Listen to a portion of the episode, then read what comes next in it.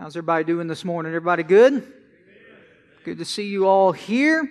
Glad that you have uh, made this uh, worship experience a part of your holiday weekend. I'm glad you're here. I hope that we can make it worthwhile for you. Hope you've already been touched by the Spirit of God and the Word will go forth. If you will allow me just a quick moment, I want to make one reminder, if I can, at this time before I get started, is that this Wednesday night is our final on campus Wednesday night before summer. Everybody understand?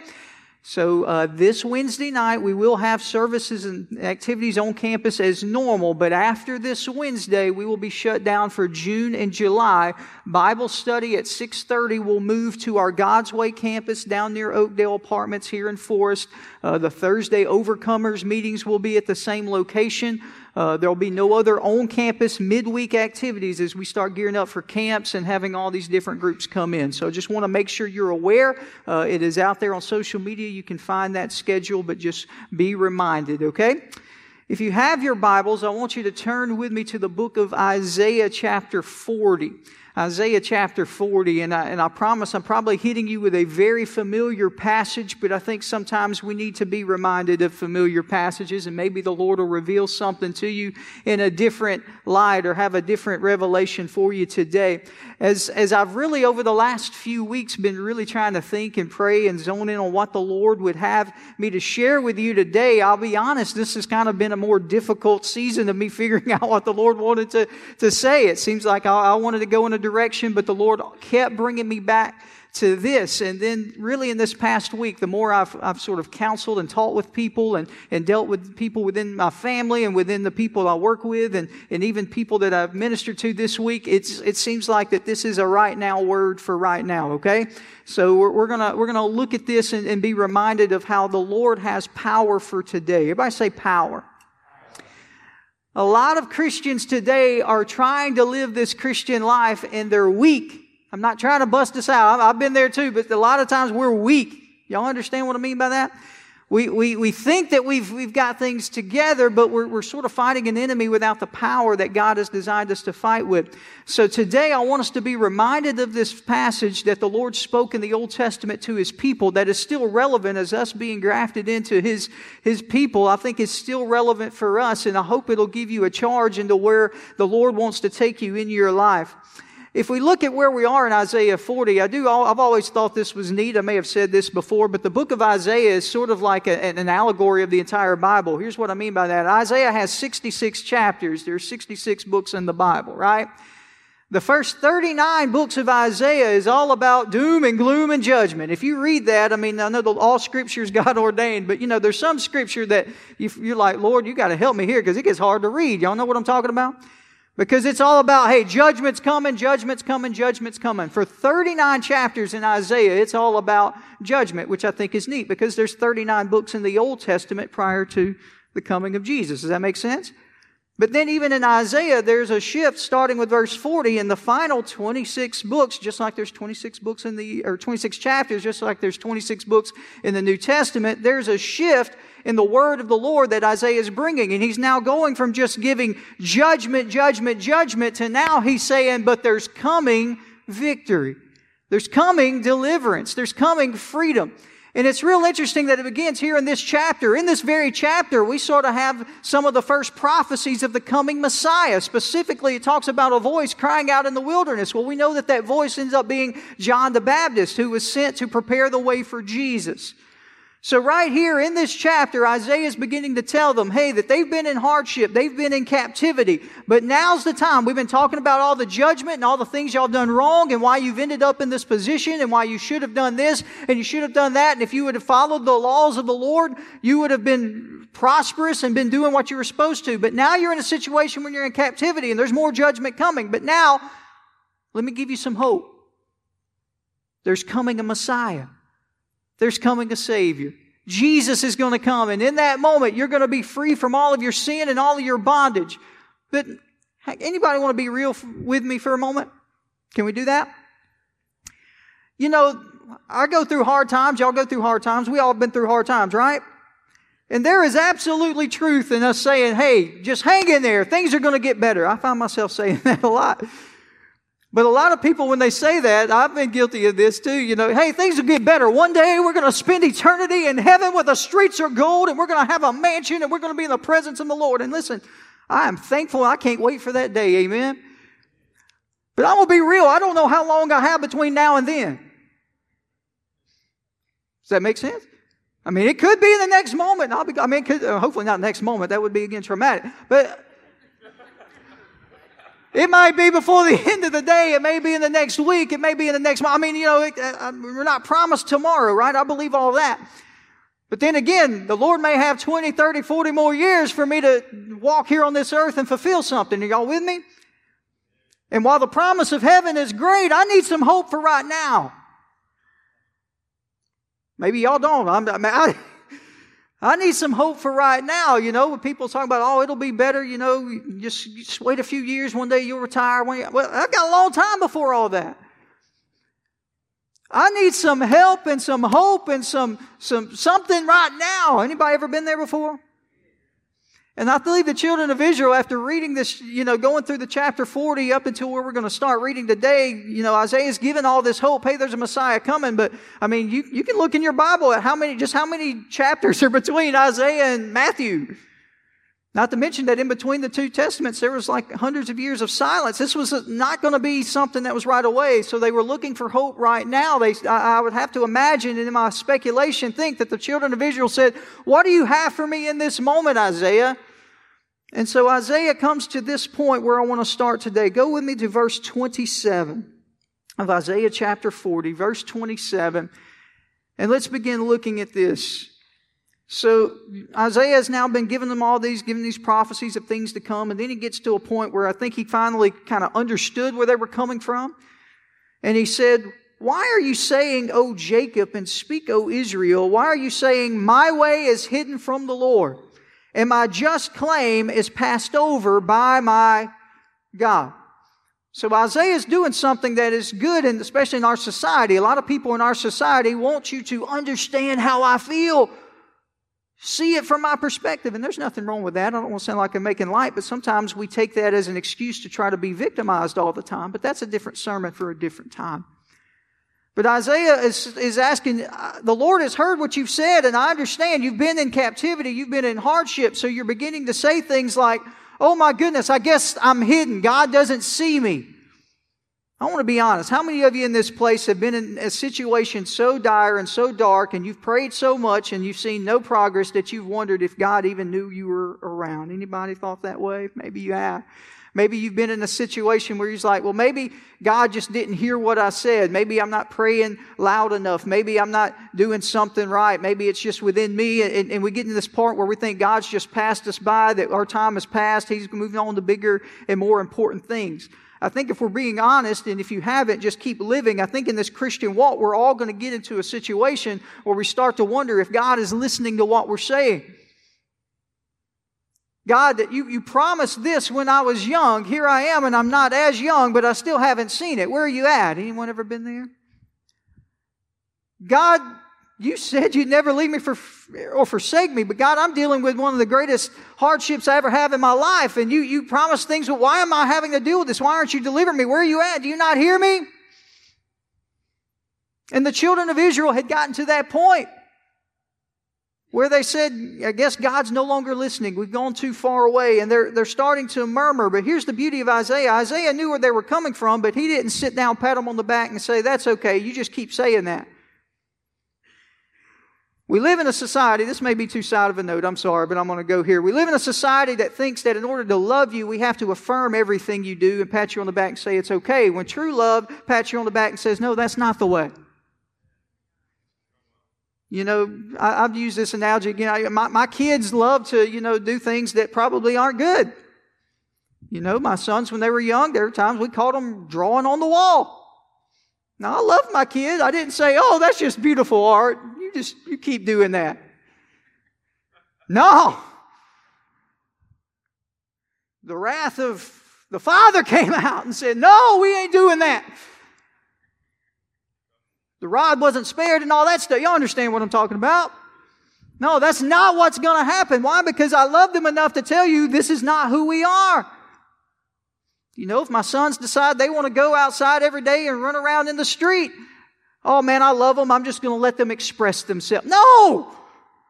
I love them enough to say, you're not going to go out there and die. Y'all, does this make sense? If you truly love someone, you're willing to speak up and tell someone the truth, even if it isn't the truth they want to hear in the moment. And we're in the point right here where the prophet Isaiah said, listen, I know that you feel this way. I understand you're in despair. You're in, you're in captivity.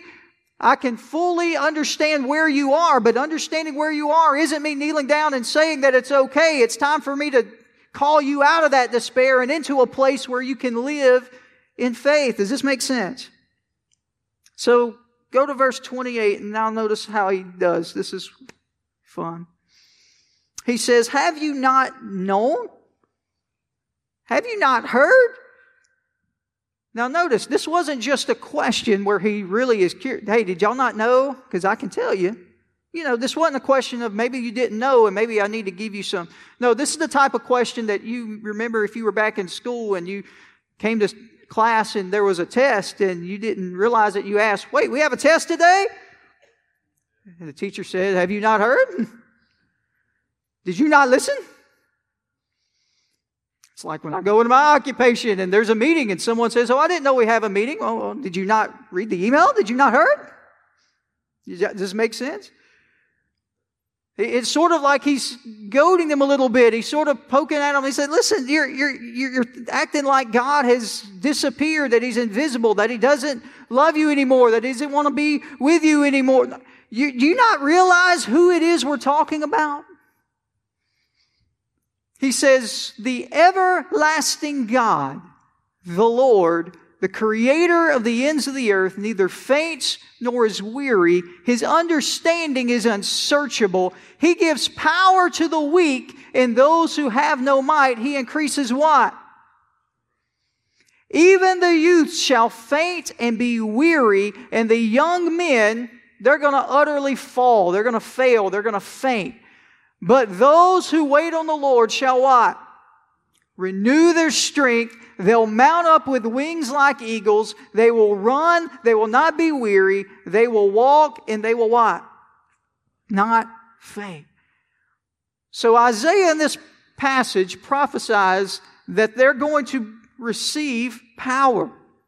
That even in their lowest moment, there's a power and a strength that comes only from God that will help them overcome their enemy. Now let's break this passage down and look at sort of the three areas or three ways that we can receive this power. Let's go back now to verse 28 after he had goaded him. He said, Have you not known? Have you not heard? So What's the first way we get power? The first way we can receive this power from the Lord is we have to begin to move our focus from ourself unto Him. That's called worship. It's a word we use every Sunday, right? More than just songs and stuff, and that's a part of it, but, but worship is when we literally just begin to move our eyes off of who we are and what our circumstances are, and we put them on who? God who he is, and he begins to tell us who this God is. You need to just remember who you're serving. You're serving the everlasting God. Let's just stop right there and we could preach a whole long time on that. The everlasting God. You realize we serve a God that is yesterday, today, and I mean, we can say that and we can throw it, but have you really sat and thought about it? Before this age even began, even before Genesis chapter 1, and I'm not trying to blow your mind or go anywhere weird with theology, but even if there were ages and ages and ages before that that we can't even fathom, God was there. And even when this thing called time ends that we're currently in and whatever eschatology, eschatological beliefs that you have, I think I said it right, when all those things end and we go to the ends of the earth and the Lord comes back and we spend eternity and no matter what comes after that, whatever age may still yet to come, I don't know. But guess what? God's still going to be there.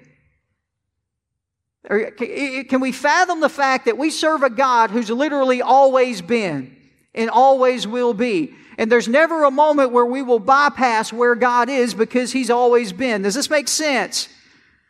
God is everlasting. And if God is everlasting, then that means that His timing has to be perfect. Oh, this is where it gets difficult. But God's timing is perfect. He's so calculated that every moment He shows up isn't just a little bit early and never just a little bit too late. It's always exactly when He intended to show up. How do I know that? Because go through the Bible. He just seemed to show up whenever it seemed necessary. I remember a story of Shadrach, Meshach, and Abednego. They believed in the Lord and trusted Him, but they got thrown into the fire. And guess what? The Lord showed up when they got thrown into the fire. I would imagine that I would have probably been a little nervous. Okay, God.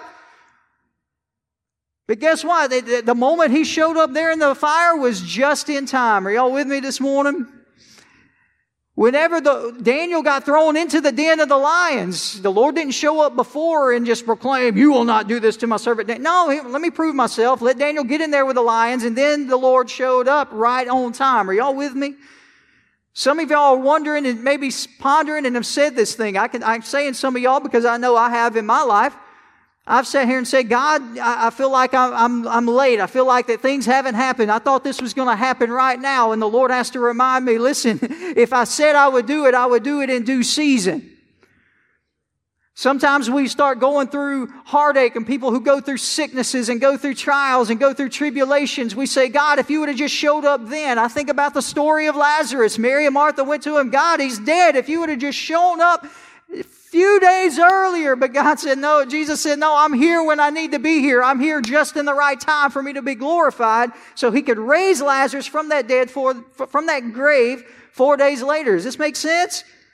Whatever situation you're in right now that you're begging and pleading and waiting for God to show up and you're starting to wonder and the enemy's trying to convince you that he's not going to show up, I'm here to tell you the right time just hasn't happened, but he's going to show up.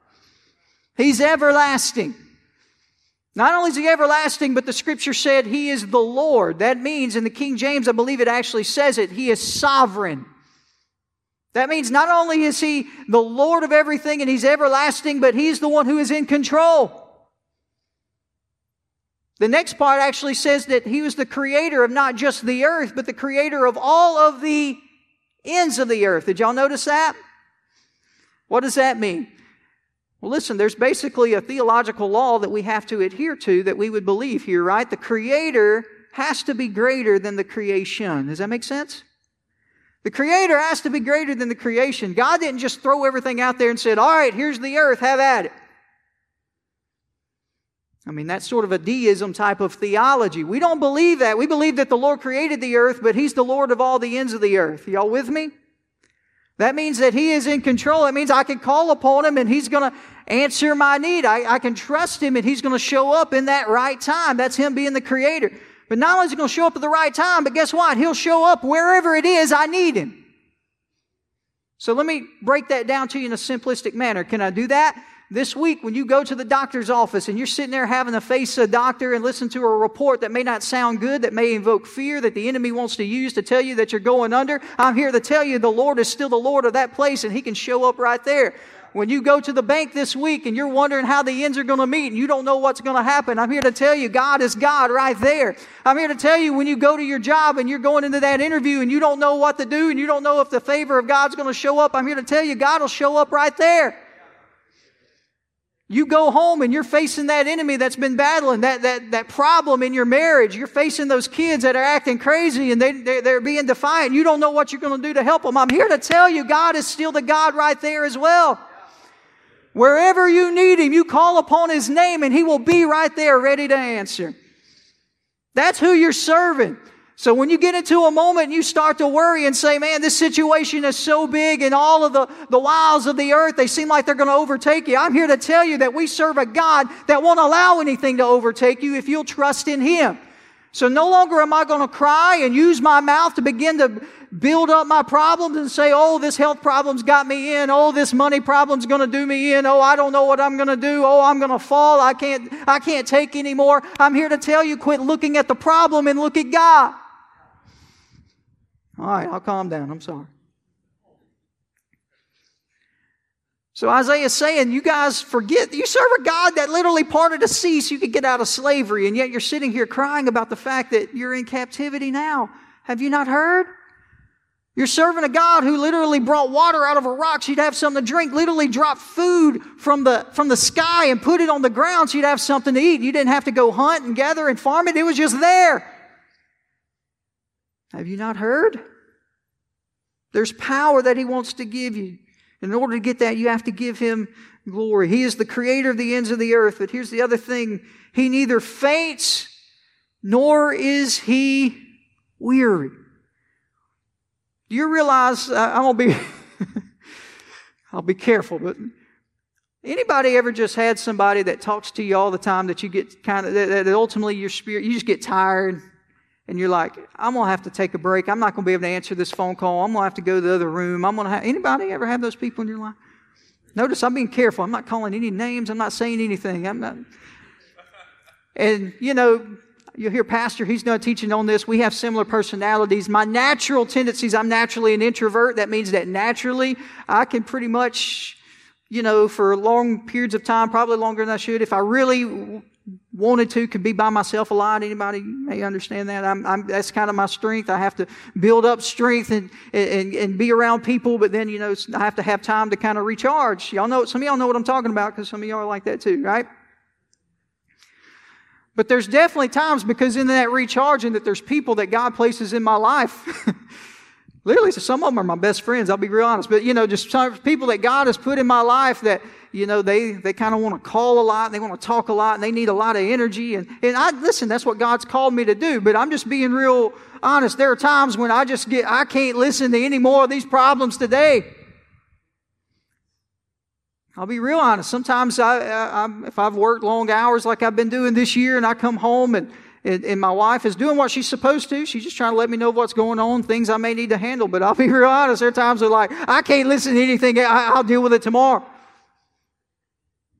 Not that I'm going to do anything with it tomorrow, but I just can't deal with it right now. I just, I can't, I can't listen to it right now. We go, is this, is this all right?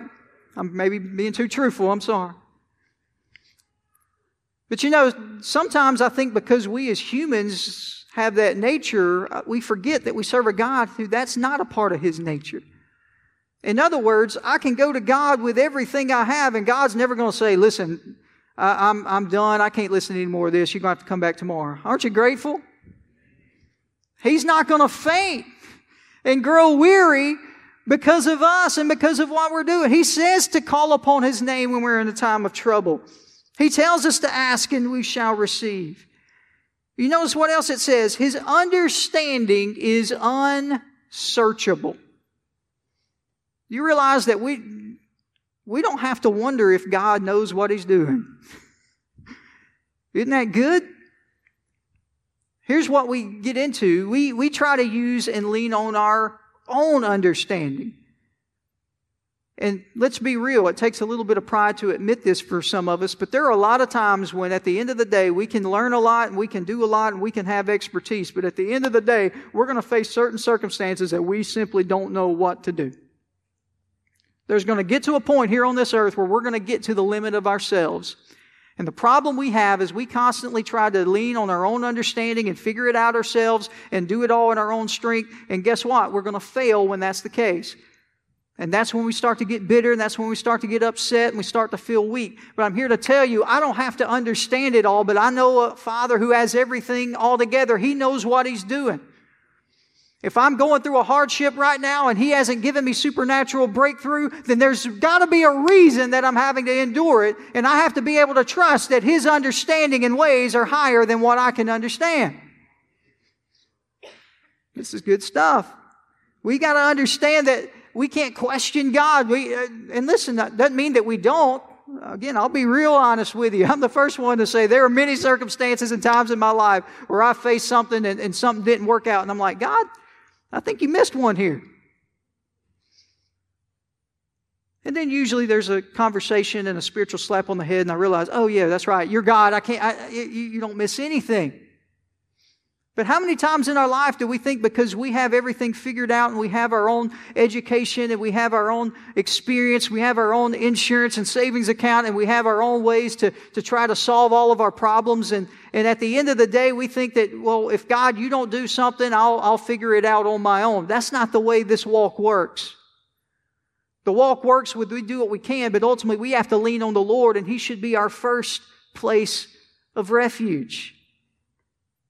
We should go to Him first. So notice the first thing you have to do, as I said, is we have to acknowledge that we're serving a God. We have to go to Him in worship. He's not going to give power to someone who thinks they can do it all on their own. In other words, God's not going to bless you if you think that you're going to receive all the glory from it. He's only going to bless those who are willing to give all the glory and acknowledgement to Him. Does that make sense?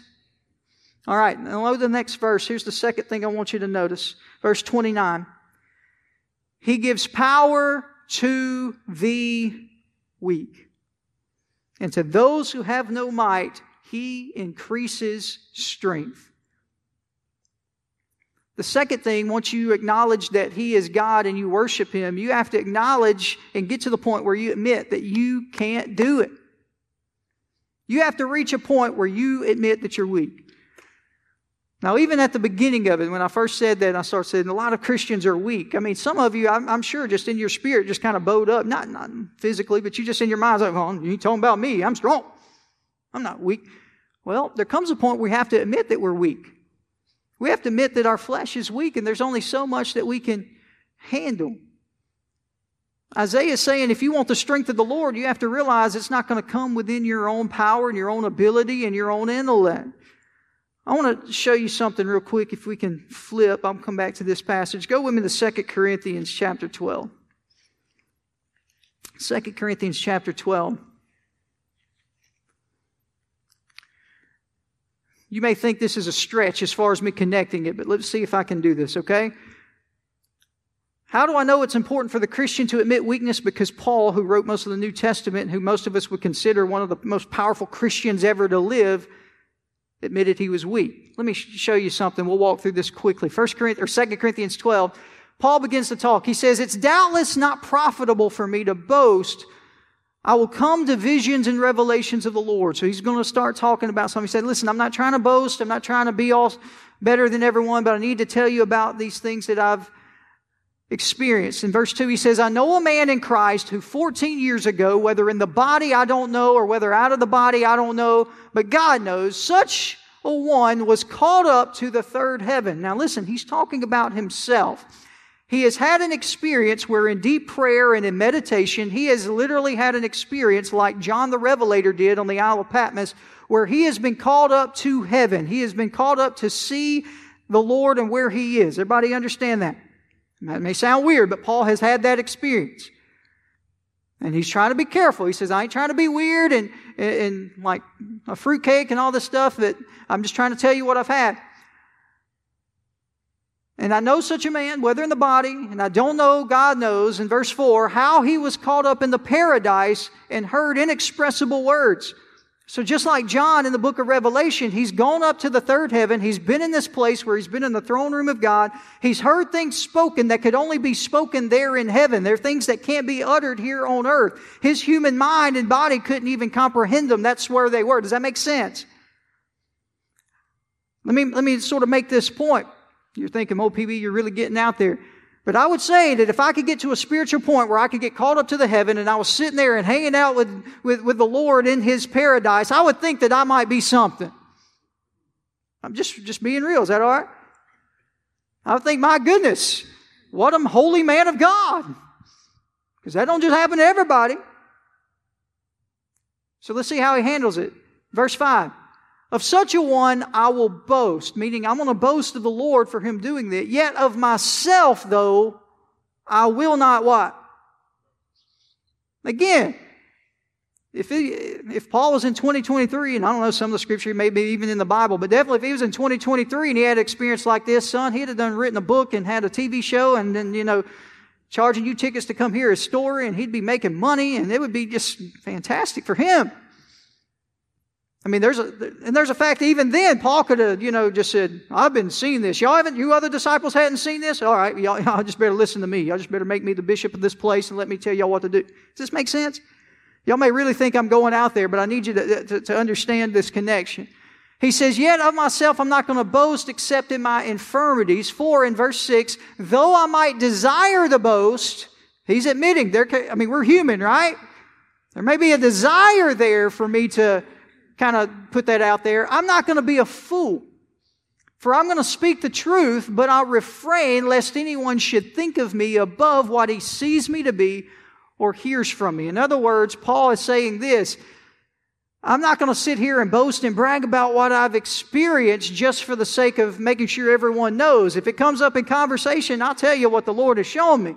And there comes a moment for me to speak of the Lord. But, but I'm not going to use this as a reason for me to boast. Let me show you why. He says, because by the abundance of the revelation, a thorn in the flesh was given to me, a messenger of Satan to buffet me, lest I be exalted above measure. So the Lord even was looking out for Paul. Do y'all realize that? He says, Paul, I don't need you to become an arrogant, you know, person in the church. I have a great work for you yet still to do. So I'm going to allow the Satan to continue to, to come at you and to put some stumbling blocks. He calls it a thorn in the flesh, which many uh, scholars believe to be some sort of messenger that was constantly talking to him, that he had to battle constantly. We have an enemy that we're constantly facing. He said, concerning this thing, I pleaded three times that it might depart from me. How many of you have been through something hard and your first prayer was, God, just deliver me from it? And there are times when that's going to happen, but then there's times God's like, well, I kind of want to see who you are. I kind of want to see what you're made of. And so he said to me, This is what the Lord said to Paul My grace is sufficient for you, for my strength is made perfect in what? My strength is made perfect in weakness. Therefore, most gladly, I would rather boast in my infirmities that the power of Christ may rest upon me. Therefore, I'm going to take pleasure in infirmities and in reproaches and in needs and in persecutions and in distresses for Christ's sake. For when I'm weak, then I'm what? Listen, if the apostle Paul says, you know what, I'm willing to go through these heartaches and, and in my weaknesses, I'm still going to boast and be excited. That's why he said, I will count it all joy. Why? Because it's in those moments where I know that Christ's power and the power of God can rise up within me and I can do a lot more in this life with his power than I can on my own. Amen? So let me tell you, let me encourage you, let me challenge somebody here today that may be listening. You may be wondering why on earth you're still battling those same old things that you're battling. I'm here to tell you, maybe the Lord just hasn't gotten you to the point where you'll admit your complete weakness so His power can become full in your life. Maybe, just maybe, you've got to get to the point for God to say, all right, I'm the only one now that can move in this situation. Now that you can fully get your hands off of it, my hand can go to work. Amen? So let's go back to Isaiah. He says that in verse 29, he gives power to the weak, and to those who have no might, he increases strength. In verse 30, even the youths shall faint and be weary, and the young men shall utterly fall. Let me again bust a myth real quick. Can I do that? He's saying, and he's using this as a, as a metaphor, but even, you know, if, if, if you get into endurance type of things, even if you're young and if you're fit and if you're, you know, you look the part, everyone at a certain point is going to get to, to a, a place where they're physically going to become exhausted. Does that make sense? That matter, you know, you can be in no shape or in good shape, but everybody's going to reach ultimately a limit. So even young people are going to faint and get tired, and they're, all of them are going to fall. And what he's saying here is even humans, even the most apt of humans, are going to reach a limit. I say that to say this, using the example of Paul, using the example of church. When I was growing up and getting into the faith, I thought that there was a moment where there were certain people in the church that they didn't have no problems, man. They were just close to God and, you know, they just delivered them from everything, didn't have any hardships. You know what I found out? That's not true. Everyone's going to get to a place where it gets to be overwhelming, it gets to be tired. The difference in those people who I looked at as mentors and as role models and, and me where I was young in the faith is that they knew where to find the strength. They knew when to admit where they were weak. If you continue to try to lean on your own understanding and in your own ways, that's what's going to happen. Verse 31, but this is the beauty of it. Those who wait on the Lord. Here's the third thing. You got to be able to worship and give worship to the Lord. Then you have to be willing to admit that who you are and where you are, that you're weak, that you can't do it on your own. But then here's the third thing you have to do to get strength is you have to wait. You know what the Lord has taught me, especially probably in the last three to five years of my life and the journey I've been on, is that I am always in a hurry for something for, for something and God isn't. I'm always in a hurry and God isn't. I'm in a hurry for God. I need to know what's next. I need to know what my next task is, my next mission, my next, I, I, it's got to be something else. I get, you know, ADD sometimes spiritually, I think. I'm always looking around, oh, it's time to do something else, something else. And God's like, why are you in a hurry? If you will wait on me, then I will be able to provide strength. Those who wait on the Lord shall renew their strength. So maybe, just maybe, you're sitting here today and you're saying, Man, I've just been tired, and on this journey, I feel like I'm about spent. I don't know how much more I have to go. I'm wondering if you could examine your life and allow Holy Spirit to speak to you. Maybe you're just moving at such a rate that you're trying to move ahead of where God's wanting to take you. Maybe it's a moment to just wait for the Lord to show up and wait for the Lord to provide His divine direction. Because if you do that, you'll renew your strength, and it shows up when that strength is renewed, it shows up in three ways. You'll mount up with wings like what? Eagles. You'll run, and you're not going to get weary. You'll walk, and you'll not faint. That means that when your energy is renewed, there are times when the Lord may have you mount up on wings of eagles to pull you out above the trial and the turmoil that you're going through here on this earth. Does this make sense? There may be times you may reach a crisis and it gets bad and it gets rough, but the Lord will allow you to mount up with wings like eagles and you'll be able to hurdle that thing. That's the type of faith I want. Amen. Then there are times where the Lord may need you to go through something that becomes like a marathon. If you study the, the scripture there, when it says run and not grow weary. It's sort of the strength of a marathon. People who go through some, some health crises or go through some family or job crises that, that may be a minute. It may take a year. It may be a two year. It may be a five year process that you're going through and you have to endure. You're going to need the strength to keep running without getting tired. Does that make sense?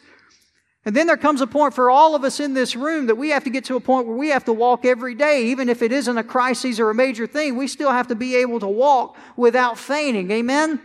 We have to be willing to walk in the power of God, not fainting and not giving in to the power of the enemy. Now, I want to show you something. Again, I may be stretching here, but I'm willing to take a chance, all right? I'm going to bust, dust off my literature teaching skills here. Is that okay?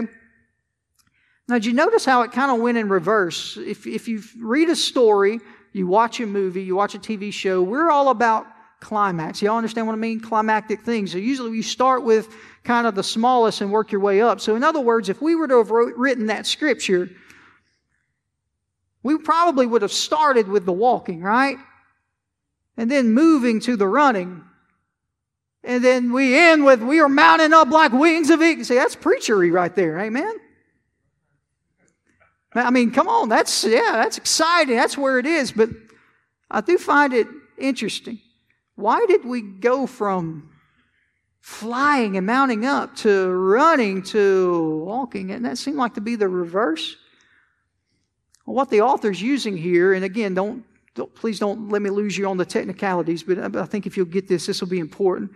It's a thing called a catabasis, which is a literary term. Now, it originates in Greek mythology and epic hero stories, and it literally, in those cases, means that the hero on his quest, whether you're reading Hercules or uh, the Odyssey or any of these type of hero stories, there comes a point where the hero always has to descend into the underworld. There's a part of their uh, their journey where they have to go into the underworld in order to defeat some sort of monster or devil or something like that in order to, to come before they can come back and finish their quest. Y'all with me?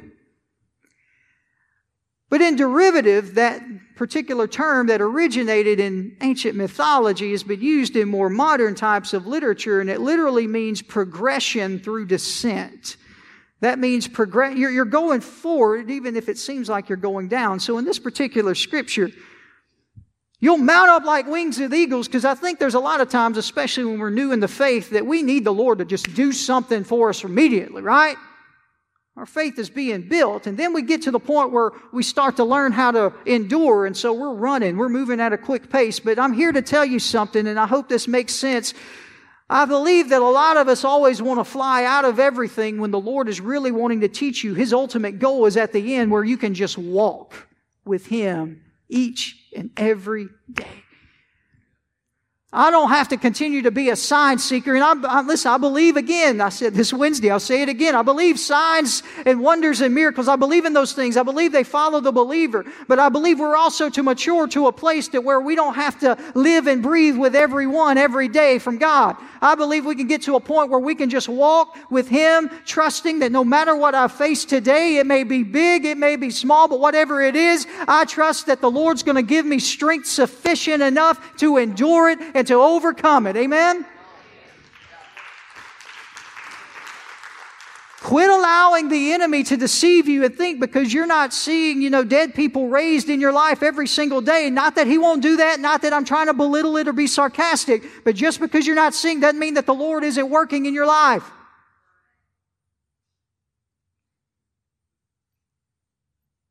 So, how do we receive that power today? What does it look like? Go with me very quickly, finishing up. Acts 1 and 8. Acts 1 and 8. So, as we come to Jesus and we become a part of the body of Christ, He's promised that if we'll worship Him and acknowledge that He's powerful, if we will look at Him and if we'll acknowledge the fact that we're weak and we can't do it on our own, if we'll wait on Him to provide the strength, to provide the time, to provide the word for us to move, then He's promised He would give us power. The power is here. It's a free gift. Notice what He said, Acts 1 8. Jesus, one His last words, You'll receive power when the Holy Spirit has come upon you. And you will be witnesses to me in Jerusalem and in all Judea and in Samaria and to all the innermost parts of the earth. He promised that to him in Acts 1 right before he left. And then in Acts 2, I'm going to summarize if it's okay. Acts 2, you can go look at it if you want to and check me. That would be great. But in Acts 2, the disciples had received this word but I mean, they were in bad shape. I mean, Jesus was gone, and the people who were running the, the, the nation at the time, they weren't happy. They were trying to kill and, and destroy everybody that was associated with Jesus. Are y'all understanding this? It was a rough time for them in that short amount of time. So they had a choice. They could have sat there and said, Oh, woe is me. Now here's Jesus. He done left us. He's done gone up to heaven. We watched him go. He's, we're here and we got to deal with all this on our own. They didn't do that. They said, you know what? We still acknowledge that He is who He said He was. We're going to give Him worship, but we can't start this movement that He wanted to on our own. He said we'd receive power, but we haven't received it yet. So what did they have to do? They admitted their weakness, and then they had to go and wait. The scripture says they went and they tarried in an upper room, 120 of them there in Jerusalem. And in that moment, on the day of Pentecost, which we celebrate here today, Pentecost Sunday, the Holy Spirit swept in like a mighty rushing wind, and it says tongues of fire sat upon them, and they were baptized with the Holy Spirit. It was evidence with them speaking in a heavenly language, but they were empowered and they were emboldened. And in that moment, after they had received, they didn't sit there and start a 90 day revival where they just sat in that room all day long. They immediately went out into the world and they began to preach, and people began to be saved and believe on the Lord Jesus Christ. Amen. There was power for their journey and they received it in that moment. And that same power is here for you today. I want to ask you to stand with me this morning. I know we've already had prayer time, we've already had altar time, and but I want to give another opportunity. I'm going to ask you to bow your heads with me very quickly. You're sitting here listening, you're saying, Pastor Bradley, there have been moments in my life that I can so relate to this scripture. I've been facing some heartaches and some circumstances that I don't know how I'm going to overcome. You say, Pastor Bradley, I've been in some situations this week, maybe even the last few weeks, maybe it's been a season where it feels like everywhere I turn, there seems to be more chaos. And everything I've tried has failed. I'm here to tell you there's a power to help you endure. Maybe you're here and you say, I, I, just need the Lord to touch me today and to give me a fresh empowerment of His Spirit. He's here to do that for you today. I'm going to say a prayer. And that prayer will dismiss this first service to, to life groups. But as I'm praying, if you're here today and you say, Pastor Bradley, I need a fresh empowerment of the Holy Spirit. I need the Lord to touch me. I need to be able to endure. I need a fresh wind of endurance. I need a renewal of my strength. I'm going to ask you to step down here and allow me to pray with you today. Father, I thank you so much this morning for who you are and for your many blessings. Father, I thank you for your presence that we felt so strongly in this place. Father, the enemy is out seeking whom he may devour, trying to kill and steal and trying to cause us to be stagnant, trying to cause us to be still where we are, to not move forward. But Father, today we refuse as your people to be defeated and stopped by the enemy. Father, you promised in your word if we would acknowledge you, God, that you would renew our strength. So today, Father, we acknowledge you being the King of kings, the Lord of lords. We acknowledge you being the God of all creation. We acknowledge you being the everlasting Father who is here from age to age, no matter what we're facing. Father, we acknowledge you as the God who will show up in the due season and in the right time. So, Father, no longer are we going to sit back and, and, just murmur and allow the enemy to cause us to be negative, but Father, we're going to proclaim your goodness in the land of the living. Father, we proclaim that you are good and that you're going to lead us through. Father, I pray, Lord, that you help us acknowledge the fact that we're weak. There's no amount of money in our bank account. There's no amount of education that we have overcome. There's no amount of social status or popularity that we can, God, that we can reach, God, that will help us overcome the enemy. But Father, that only comes by your power. So we ask, Lord, that you allow ourselves to decrease and you increase in us. And Father, today we wait on you.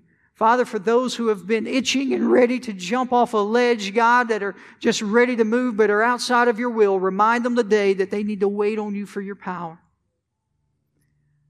Father, as we do that, I pray that the promise of Acts 2 continue today, that your Holy Spirit continue to sweep and empower people in this last day in Jesus' name. And everybody said, Amen.